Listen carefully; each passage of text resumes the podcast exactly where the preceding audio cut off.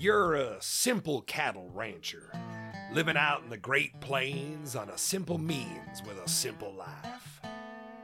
Have I mentioned how simple it all is? You own a small house on a large portion of land where your cows openly roam, several miles away from town, so no one really bothers you much. It's a quiet life, which you prefer. Just you, your ranch, and your dear, sweet Claudette. Her big brown eyes and gentle nature have brought you much comfort over the years. In fact, you can barely remember a life before she came to you, and you shudder to think of a life without her again. No one in the world knows you as well as she does, and you wouldn't have it any other way. The two of you are practically inseparable, save for trips into town you must make on occasion. You've tried to bring Claudette along before, but she gets easily overwhelmed with the bustle of the town and the amount of people. As much as it pains you to leave her behind, you know that it's only for a few short hours before you can return to her sweet face. On this fine morning, you're preparing to head into town for some supplies and sell some of the milk you've collected from your cows over the week. After loading up your cart and hitching your horse, you turn to Claudette, who's always by your side, and kiss her gently on the forehead, foretelling her that you'll be back before sunset. She looks up at you with hopeful eyes, which breaks your heart just a little to have to turn away from her. You mount your horse and begin the ride to town, looking back over your shoulder to wave at Claudette, who simply gazes after you as you fade from view. You spend the day in town, making a few coins from your fresh milk and buying a few items for the ranch. You also manage to find a treat to bring back to Claudette, which makes your heart quicken with anticipation of returning to her with your surprise. She does love her sweets. After a little while, you decide that it's time to head back to the ranch. You load your cart and your horse and begin riding back out of town, just as the sun begins to dip down towards the horizon. A few miles out from your ranch, you see smoke rising in the air. Your heart sinks as panic washes over you, realizing that the smoke is coming from your home.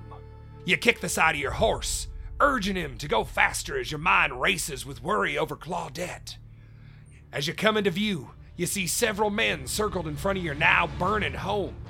You scream for them to stop and get away as you jump off your horse and run towards them.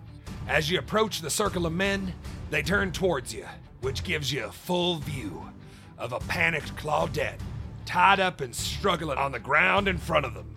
Your rage fills every inch of you as you throw yourself at the men, landing punches and kicks at whoever is closest. You take a few hits to the stomach, and within moments, two men are pinning your arms down and forcing you to your knees on the ground.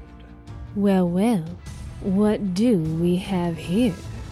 A tall, slender woman emerges from behind the men, mostly covered in shadow from the raging fire behind her. She stands before you and leans down, bringing her face close to yours. Her icy blue eyes stare harshly at you from behind the strands of curly blonde hair. You must be the proprietor of this fine ranch, I take it.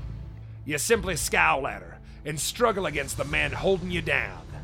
Now, now, there's no need for that. We are simply passing through.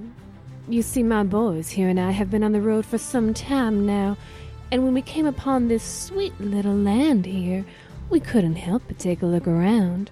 And I must admit, you've got a mighty fine setup. You demand to know who she is and what she wants. She turns away from you, walking towards Claudette, who is still restrained and terrified on the ground. Of course, how rude of me. I'm Kate, and my boys here are my gang.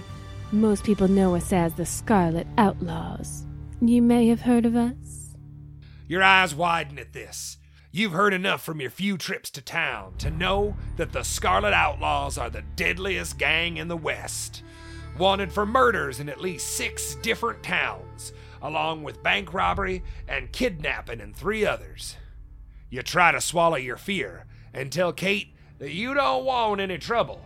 Oh, good, because neither do I. But you see, Farmer, you've already caused some trouble with my boys here, and then at once to easily forgive. You beg for her to take what she wants, but to just leave you and Claudette alone.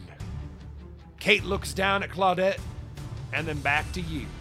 Oh, you're, you're worried about her, are you? Kate pulls out her gun, cocking it and aiming down at Claudette. That's a shame, Farmer, because she's already spoken for. With that, Kate pulls the trigger. You scream out, pulling free of the men holding you and rushing straight at Kate. She turns and hits you with the butt of her gun across the head. You fall to the ground, your face landed next to Claudette's. You reach out to her in comfort, but Kate kicks you hard in the stomach before leaning over you.